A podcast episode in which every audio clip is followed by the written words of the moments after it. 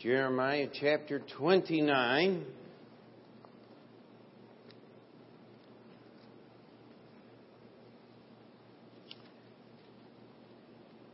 And how many of you read the verse that is on the front of your bulletin this week? How many of you knew that was a Bible verse on the front of the bulletin?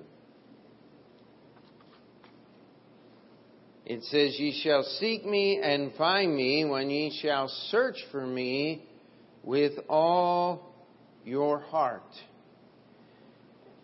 And I'm not saying this to uh, be critical at all, but a lot of times we, uh, as they're looking for verses to put on special places like bulletin covers and things, they'll, they'll pick a verse out like that, and you have to be uh, careful with Scripture.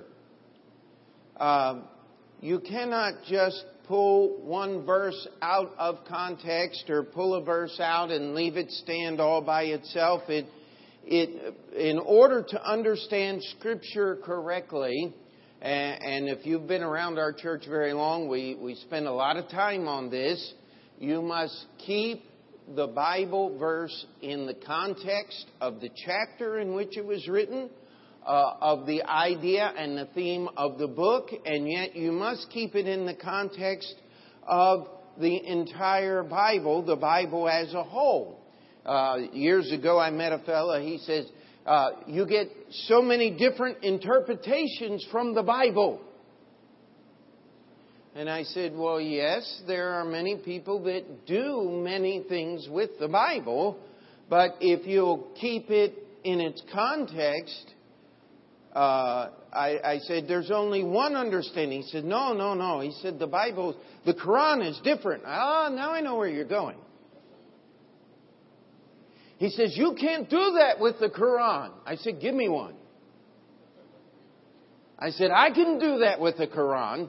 I said, I can make any book say anything you want as long as I have the power to move the words around. He never gave me a Quran. He's afraid I was going to do it and prove him wrong. And uh, it's not hard to do.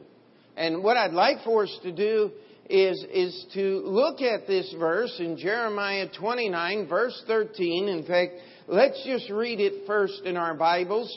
Uh, if you're there, Jeremiah chapter 29 and verse 13, it says, And ye shall seek me and find me when ye shall search for me with all your heart. Now, the first time we hear that verse, I don't know what it does to everyone, but I know that you just think, oh, if I just want to find Jesus, I'll find him. And I want to challenge you that's not what this verse is saying. You see, the question I'd like for us to look at today are you seeking Jesus or are you seeking self? You know, there's an awful lot that happens in our human mind and our desires. And, and, and I wish I had uh, a dollar for every person that has, over the years, that said, Pastor, you, you don't understand. All, all I want is a good life. You and everybody else. I mean, if you wanted a bad life, I would say, listen, you need to stay a little longer. You got bigger problems than you think you do. Uh, none of us want something that is wrong, we would hope. But what, what was the theme of the book of Judges? And every man did that which was right in his own eyes. And that's why the book of Judges is one of the darkest books in all of the Bible, telling the story of human sin and depravity. And we come here to Jeremiah chapter 29, and I'd like us to start reading in verse 1 and put it in the context. And then we're going to go to another one of those verses that's very similar in the New Testament. and, and try to put this all together. But start reading with me in verse 1. It says, Now these are the words of the letter that Jeremiah the prophet sent from Jerusalem unto the residue of the elders which were carried away captives, and to the priests, and to the prophets, and to all the people whom Nebuchadnezzar had carried away captive from Jerusalem to Babylon. After that, Jeconiah the king and the queen and the eunuchs and the princes of Judah and Jerusalem and the carpenters and the smiths were departed from Jerusalem. By the hand of Elasah, the son of Shaphan, and Jeremiah, the son of Hilkiah, whom Zedekiah, king of Judah, sent unto Babylon to Nebuchadnezzar, king of Babylon, saying, Thus saith the Lord of hosts, the God of Israel, unto all that are carried away captives, whom I have caused to be carried away from Jerusalem unto Babylon. Build ye houses and dwell in them, and plant gardens and eat the fruit of them.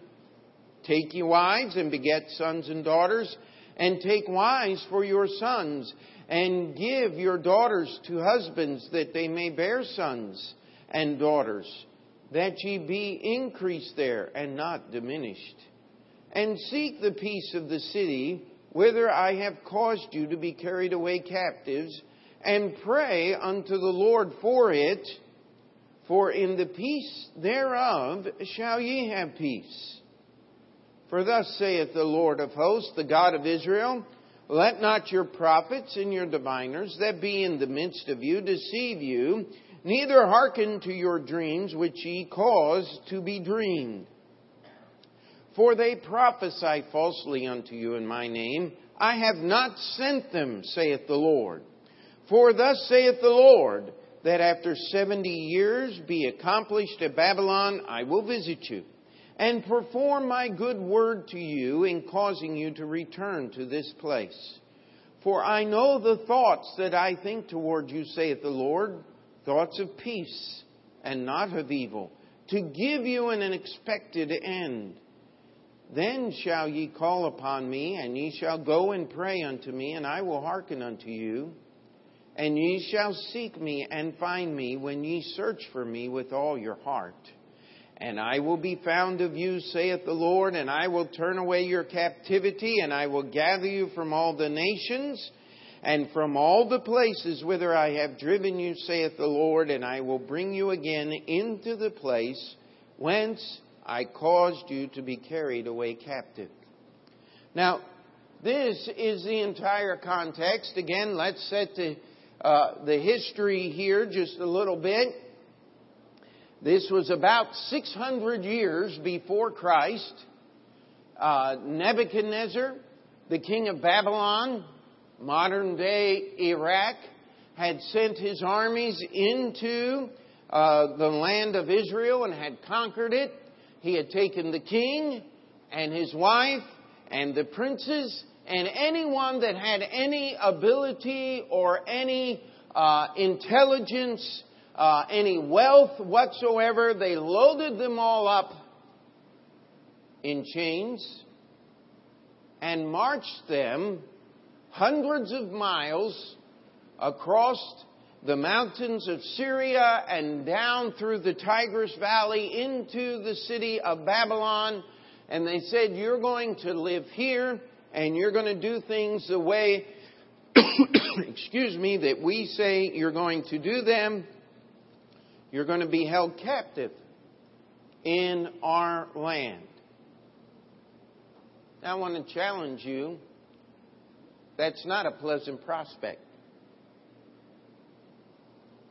And the Lord had prophesied repeatedly that this was going to happen because of the sins and the disobedience of the children of Israel.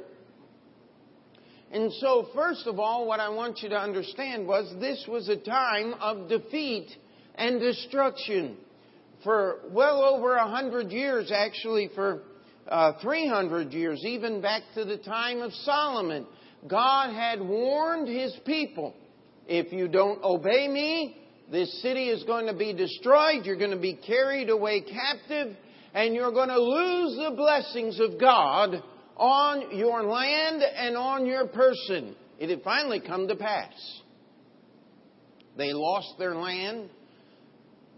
It was because of their sins, national, as a nation. They had chosen to uh, disobey God's law. They had personally sinned.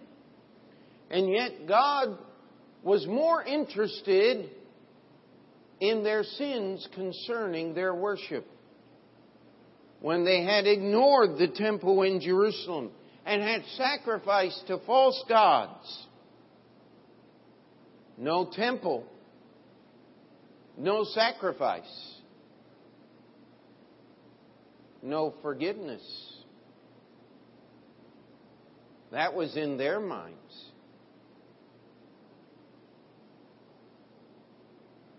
You see, if you were going to worship God and you lived in the world at this time, if you wanted to truly worship the God of the Bible, the God of Abraham, the God of Isaac, you had to go to Jerusalem. There was a temple there. There were specific sacrifices and ceremonies that you had to participate in if you wanted to worship the God of Israel. If you were not a Jewish person, there were things that you could do, and there was a, a, plan prescribed in the law of God where you could worship the God of Israel as well. But there were certain restrictions on you, not being a physical descendant of Abraham. But God honors all who call upon His name. Amen? The problem was they had disobeyed, and now they had reaped the rewards of their disobedience.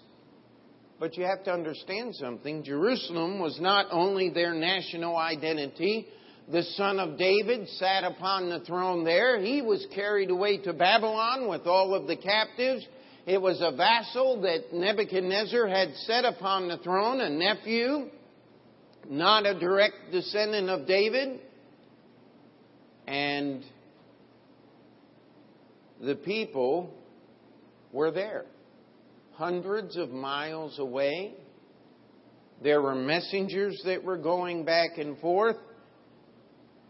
But also, we find that there was false prophecy going on. There were men that would stand up there in the city of Babylon and says, don't despair. God is going to deliver us and bring us back to Jerusalem. And there were prophets doing the same in Jerusalem the whole time, uh, a period of over 20 years from when uh, Jerusalem and the people of Israel lost their uh, authority to rule themselves to when the city was completely razed, the temple destroyed, and the city burned with fire. And all during that time, there were prophets standing up saying, the vessels of the house of God that were taken to Babylon shall be returned in six months. Well, that's pretty cool to say that today. But show up six months from now. You know what the penalty was for prophesying false things or things that did not come to pass in the name of the Lord? Read the book of Deuteronomy.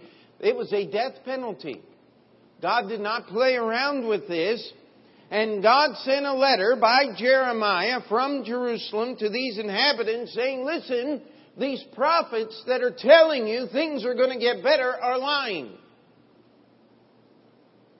Stop praying that you're going back to Jerusalem because you're not going back to Jerusalem.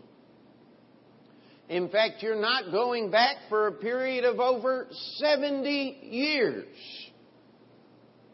Now, how many of you'd like to wait 70 years for something? Uh, maybe death, amen. Uh, but 70 years is a long time. And God said, listen, I want you to build houses. I want you to plant gardens. I want you to make plans to stay in Babylon. Now, if you were a Jewish person, why would you want to live in Babylon? Uh, because you didn't have a choice. God said, My judgment has brought you there. Now make plans to stay. You see, we have a time of defeat and destruction. We have prophetic dreams and deceit. And finally, we have a God given declaration and His directions. He said, number one, make plans to stay. Number two, make plans for the future. If you're thinking about getting married, get married. If you raise your children, and as you raise your children, make plans for them to get married and have children and raise families there. And he said, Seek the peace of the city that you're sent to. Now, wait a minute. Why were they sent to that city? They were sent in exile and punishment. They were sent there because of their sins and God's judgment upon His people. And He said, Seek the peace of the city and pray for the peace of the city. God said, If you want to pray a prayer that I'm going to answer, stop praying to get back to Jerusalem. Stop praying to be restored. Start praying for the peace of the city that you live in because if you have peace in the city you're living in, guess who else is going to have peace? You are. You know, I always get nervous when somebody says, I hate the government. I'm going to pray that God messes it up. Hey, wait a minute. Who's going to suffer the most? You are. I mean, I disagree with an awful lot of stuff that's going on in government. But I'm praying that God straightens it out, not messes it up more. Amen. I mean, we gotta we gotta start thinking about things a little, because God sometimes answers prayers that aren't very that have some very dire consequences. And God told these people to pray for the peace of their city and to do everything that they can to seek peace in their city. And so, scattered throughout all the Eastern world were pockets of Jewish people. Guess what they had with them? If they were alert at all, they had parts probably not a whole Old Testament. Certainly, uh, many of the prophets, and Jeremiah was being written, and this is part, Jeremiah was being written as we read the story, but they would have had uh, Genesis, Exodus, Leviticus, Numbers, Deuteronomy, the histories would have been completed. Uh, most of the Psalms would have been written by now, Proverbs, Ecclesiastes, Isaiah had already passed off the scene. Uh, Jonah and several other of the prophets. So we have a majority of the Old Testament. They would have had the Word of God with them. They could have read it and study it, which they did. You see, God said, I'm giving you a time clock. You're going to be here for 70 years there's going to be 70 years accomplished in Babylon. Now, if you're my age, middle age, uh, uh, and I was told that I'm going to be somewhere for 70 years, guess what? I'm not having much hope of being around in 70 years. I mean, it's possible, but 120 is fairly old. Uh, and so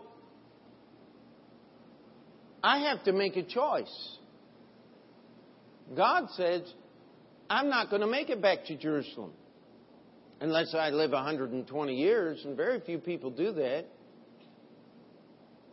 But He did give me some specific directions that I can do today, and so I need to fulfill those.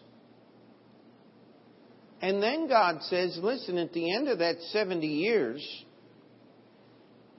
I want you to understand something. He says, I'm thinking good thoughts to, about you. I'm thinking thoughts of peace. I want to give you an expected end in 70 years.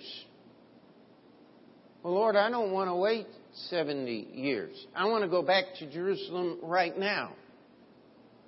If they had gone back to Jerusalem right now, you know what they would have faced? Famine, starvation, war, death, and destruction. When Nebuchadnezzar sent his armies into Jerusalem the third time, there was hardly a living thing left in the city environs. You see, all the people of station were already in Babylon. All that was left were the poor of the land and those that had hardened themselves in disobedience to God. It's a pretty scary place to be.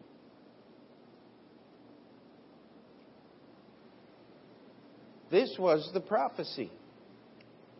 This is the setting.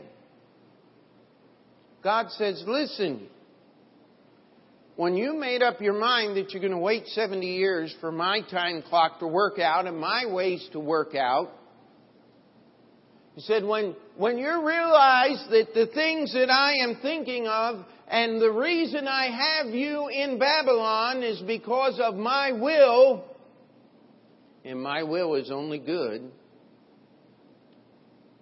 he said, then you can seek me with all my heart, with all your heart, and you'll find me. But if you don't seek me with all your heart, you're not going to find me. Do you know that there were many people who were removed from the land of Israel that never came back because they just simply assimilated with the world in which they lived? And they forsook the God of the Bible. They forsook the city of Jerusalem. They forsook all the things that God had put in their lives. And they just disappeared from the pages of history. Unless, of course, you believe the Mormon faith that says that the ten tribes of Israel wandered all the way across the continent of, uh, of Europe, changed their DNA and became Mongolian, and then moved over to the North American continent as the Indians. Uh, that's what the Book of Mormon teaches. Uh, if you believe that, please see me afterwards. I will sell you the Brooklyn Bridge, all right? And for those who know what I'm going to do, I'll put the money into the offering plate for missions, all right? I wouldn't steal from. But if you're that dumb, I mean, have at it. Or you could have Herbert W. Armstrong that said the ten lost tribes wandered north into Europe and became the, the French and the English and the white Anglo-Saxon people of northern Europe, and actually we are the lost ten tribes of Judah of Israel. Now, if you believe what the Mormons teach, you might be a candidate for the second one, but I, I, would hope that most of the people here this morning could see how silly those things were. You see, God said, if you want to be my people, you make plans to stay put where I put you, and you make plans for the future and you wait until my time has expired, and then I am going to bless you and use you. And a group of people did return to Jerusalem and did rebuild the temple. In fact, the temple that they built under Zerubbabel and, Zerubbabel and Shealtiel was the temple that Jesus walked in. You see, God always keeps his Word. And this verse, it says that, and ye shall seek me and find me when ye search for me with all your heart, is not one of those, oh, just, I just got this feeling in my heart that I want to get close to Jesus, and He said He'd find me. Hey, let me tell you something. If you want a recipe for disaster, follow your heart. You see, a few verses before, Jeremiah straightened that out. He said, The heart is deceitful above all things and desperately wicked. Who can know it? That's why I have to search for Jesus with all of my heart because if any of it's still going in the direction I want it to go in, I'm not going to find him if I'm still listening to me, even in the smallest area of my life, I'm going to miss searching for Jesus. And many people today, I want to challenge us to think about this. Search for Jesus in name, and they're actually seeking the things that they want out of life. Well, I just want Jesus to give me a good person to marry. That's why I'm on eHarmony and speed dating and, and, and Christian singles alive and Christian singles dead. No, no, I don't want to go there. Uh, but I mean, I, I, stop at all the internet sites and I pick up a few bars on the way and I go to a different church every Sunday because you never know where I might meet that person I'm looking for. Let me tell you something that's not seeking for Jesus. And you'll find something that looks awful good on the outside. I've heard this uh, years ago. I was a Bible college student. I've repeated it often. You know, marriage is God's institute for the blind because love is blind. But after marriage, blind eyes do see. So you better make sure you get it right before.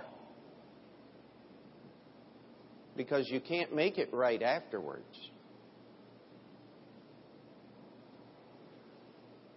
You see, these people were supposed supposedly seeking God. You know what they were really doing? I want things the way they were before. And God said, I can't abide by the way things were before. That's why you're in Babylon, because you weren't doing things right in the first place. Now I want you to turn with me to Matthew chapter 6. Matthew chapter 6. This is part of the Sermon on the Mount.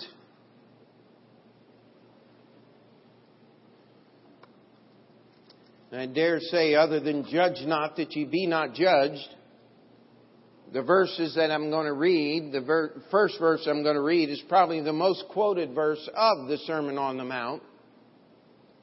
Matthew chapter 6 and verse 33 says, But seek ye first the kingdom of God and his righteousness, and all these things shall be added unto you. Take therefore no thought for the morrow, for the morrow shall take thought for the things of itself. Sufficient unto the day is the evil thereof. Now, how many of you have ever quoted that verse? How many of you have read that verse and said, That's what I want to do? I want to seek the kingdom of God and His righteousness. And let me tell you something, that ought to be the general direction for your life it is a verse for you and I today to seek God's kingdom and His righteousness. You know how I found my wife? Serving God. That, that's how I found my wife. Praise God. Uh, by the way, that's how Peter found his wife and Sarah found her husband and and that that is my intention for the other 10. Amen. That each one of those these children that God has given us would find that person that God has for them by serving God. Now we got a long ways to go. Joey's only four. And so we're going to have to keep working at it. And uh, the simple truth is,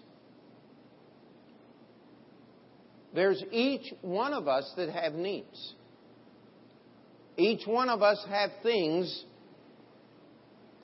that if we could somehow pass out a magic lamp or somehow you write down on a piece of paper one thing that you want and you would get it, what would you put on the paper? Lots of money. Well, what's lots of money? I mean, it used to be when my grandfather was a young man that $5 gold piece was your week pay.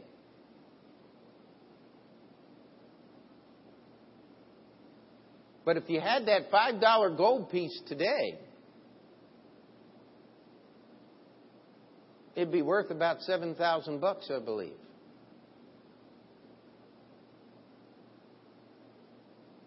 Stop and think about that.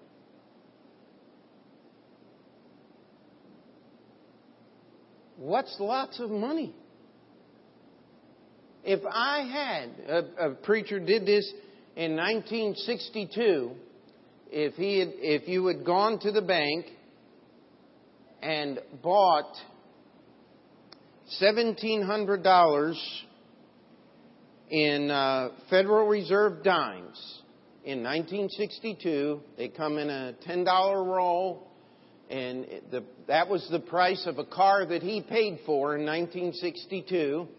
If he had had that $1,700 in Federal Reserve dimes, just uh, coins, you could go into any car lot in New York City and buy just about any car you wanted to with $1,700 of dimes from 1962. Does that help you understand how worthless money is?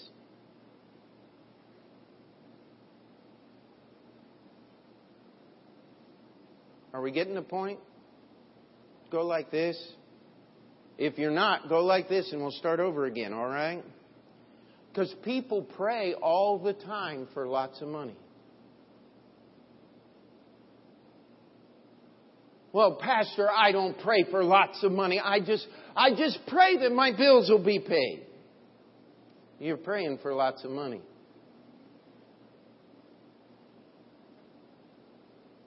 Has anybody here got little bills?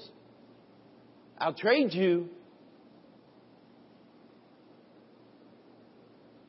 You see, God was telling his people in, in Babylon to stop wasting their prayers for things that he wasn't going to do.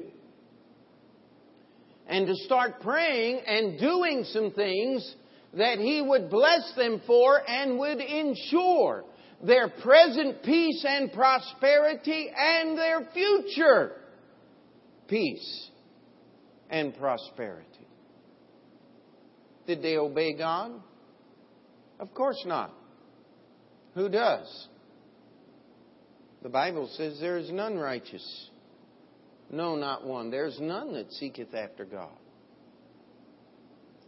And yet, if we were to have a poll out on the street, how many of you are interested in God and things like this? I would, I would still say we'd have a fairly, uh, uh, at least 50% of people saying, well, yeah, yeah, I'm serious about that.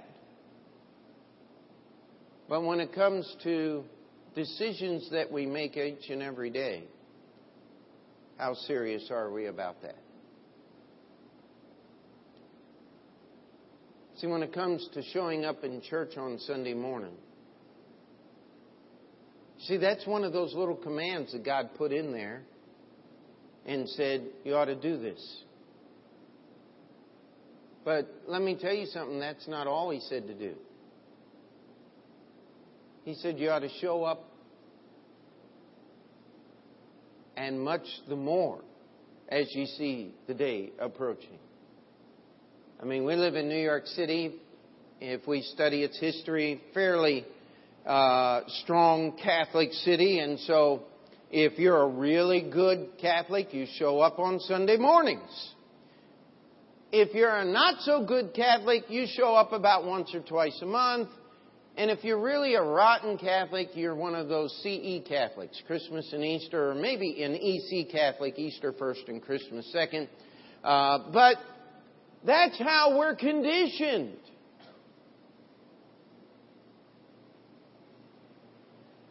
Do you know how often you're supposed to open this book called the Bible? Every day. Do you know how often you're supposed to pray uh, without ceasing? Do you know how often you're supposed to show up at church when they have a service? At our church, we make it easy on you Sunday morning, Sunday night, Thursday night. Amen? Just three times a week. But you know what? Sometimes it's hard to do that, isn't it? You see, the Bible says, Seek ye first the kingdom of God and his righteousness, and all these things shall be added unto you. Could I challenge you, if we'll take just a moment, let's go back. Do we live in a time of destruction and defeat, just like the children of Israel did? I'd say we do. The greatest truths that we have held, that we believe the Bible teaches, are now the main source of mockery and laughter in the public media and in public society. They want to remove any influence this book could have on people's lives.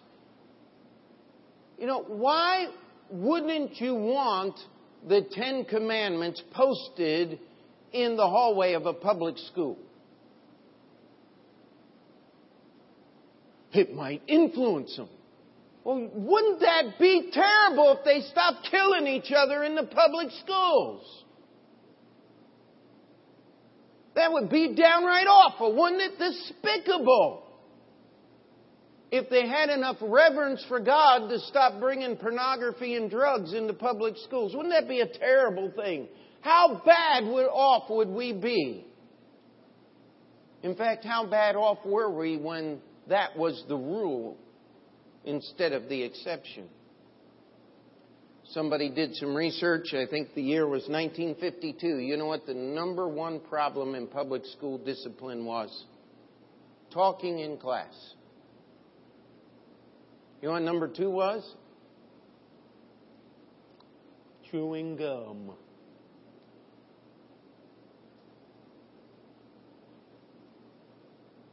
Wouldn't that be terrible? If that were our biggest discipline problems today. And by the way, most of the people that graduated in 1952 could actually read their own diplomas.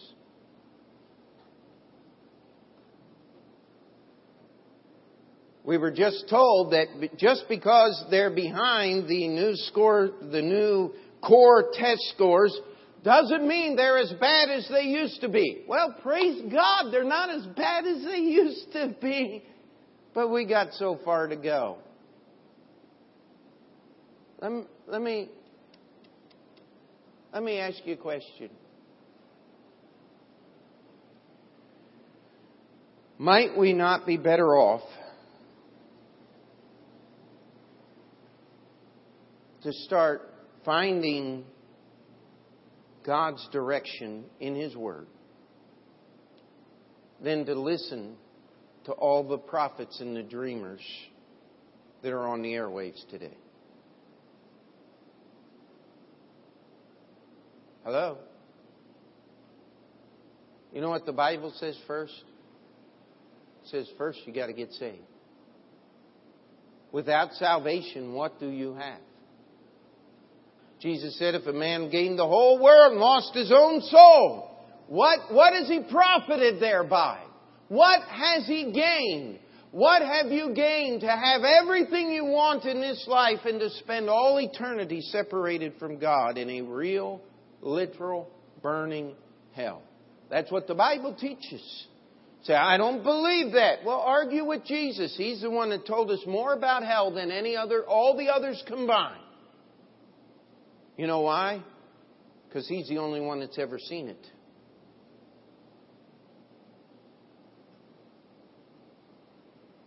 He was concerned about it. I think we ought to be. No, if all you want's fire insurance, God's not going to save you. I'm sorry. You only get saved if you'll believe that God is God and that He is the rewarder of them that diligently seek Him. That means God is God. You must believe that He is and that God is good. See, that was Jeremiah's message to the children of Israel. There were a lot of bad things happening to them, but until they were willing to believe that God is still good, there were no blessings for them whatsoever. And I want to tell you something that God is still good today. And that He has not changed, just like the song they sung. And if you're going to start somewhere, you got to start there. But you know, God's given specific directions. He says once you've been saved, that you ought to publicly identify with Christ in baptism. That means once you've settled the issue of salvation, baptism is very simple at Open Door Bible Baptist Church. Number one, you got to give biblical testimony that you've been saved. Number two, you got to be willing to get up here and get wet all the way. Uh, we immerse. Why? Because that's how Jesus was baptized. That's why. Because it's a picture of his death, his burial, and his resurrection. And, and by the way, we are kind of particular about who does the baptizing because Jesus walked 60 miles to find a Baptist preacher named John to get baptized. Listen, you got to be baptized in a church that believes and teaches the Bible. If it doesn't, then what authority do they have? None. The authority comes from the Word of God through the local church. If both don't match up, then it doesn't work. It's got to be biblical. You know what you do after you get baptized? You serve God in His church. I, have had people leave our church over the years because of this next statement I'm about to make that you cannot be truly right with God and not be right with His local church. He said, I don't believe that. Well, I, I'm not worried about, well, I am. I'm concerned about what you believe. But we're not going to change what the Bible says because you don't believe it. I'm sorry. We're going to ask you to fix your believer. Amen. We're going to ask you to be willing to understand that this book, somebody said, well, where does it say thou shalt go to church? Uh, how about the epistle of Paul to the Romans. You know what? He wrote that letter to a church at Rome. He wrote two letters to the church at Corinth. He wrote a letter to the churches of Galatia. He wrote a letter to the church of Ephesians. He wrote Timothy, the pastor of the church at Ephesus, two letters telling him how to be a pastor of a local church. If you start in Matthew chapter 28 with Jesus' commission to his church and go to Revelation chapter 4, everything in your Bible is by, through, and for a local church. That's why we believe in church at Open Door Bible Baptist Church. And by the way, we believe church ought to be the way that it was for your grandmother. We, we believe the church ought to be the way it was for the Apostle Paul and Timothy. And no, we're not going to dress like first century people and we're not going to learn how to speak Latin or any of those things. But what we're going to try to do is have a church for the common people just like they did in the days of the apostles. Why? Because God said so. You see, if I want to seek Him with all my heart, I got to do the things that He said first. Otherwise, I'm not seeking Him with all my heart. You say, but that requires me to change my life. Bingo. That's the only kind of bingo we believe in around here. I don't know where that came from. But anyway, that's exactly what we're talking about. You see, God judges us for the wrong things we do. He is judging our nation right now for the decisions that we have made as a nation that are against His Word. And He is judging us because of choices that we make in our worship. If we're not careful, we'll do the same thing the children of Israel did, and we'll lose God's blessings. I don't want to do that. I want to seek Jesus with all my heart. But you know what? The biggest obstacle I have is my heart. Only Jesus can get it out of the way. And that's why August 28, 1977, I surrendered to Him. I got saved. But every day since then has been a battle. Either fighting against me so I can surrender to Him, or fighting against Jesus so I can do what I want. When it says, Seek ye first the kingdom of God, that means surrender my authority to His. And His righteousness. Allow Him to make life choices. You know, once I'm saved and I'm baptized and I'm serving God through a local church, you know, one of the main priorities that needs to be in my life is what I'm going to do for worldwide missions. It, needs to be. It's what am I going to do for local evangelism? Missions is foreign, uh, outside our local area. Evangelism is what we do locally. That's just our definition and usage of the words. But Pastor, what about all the rest of it? Well, can I tell you something? God wants to think good thoughts toward you, just like He told Jeremiah to tell the children of Israel. He wants us to have peace in His life. How could you not have peace in your life with the Prince of Peace ruling in your heart? Amen? Amen? And when you say amen, you say, I agree with that statement. I hope that was honest, not purloined. But how could you not have peace with the Prince of Peace ruling in your heart? You have to. Somebody said, "Well, pastor, I just I just can't fight this temptation." Well, join the human race. Neither can any of us. But would you have problems with that temptation if Jesus was sitting there beside you? No. That, that's hard to do. Uh, why would I have a problem? But Jesus isn't sitting, no, He's not sitting beside you, but His Spirit lives inside you once you got saved. You know what the problem is? Problem's the heart. The problem is we're not seeking Jesus. We're, we're seeking ourselves. You see, if I'll seek Jesus and His righteous, His kingdom and His righteousness, says all these things shall be added unto you.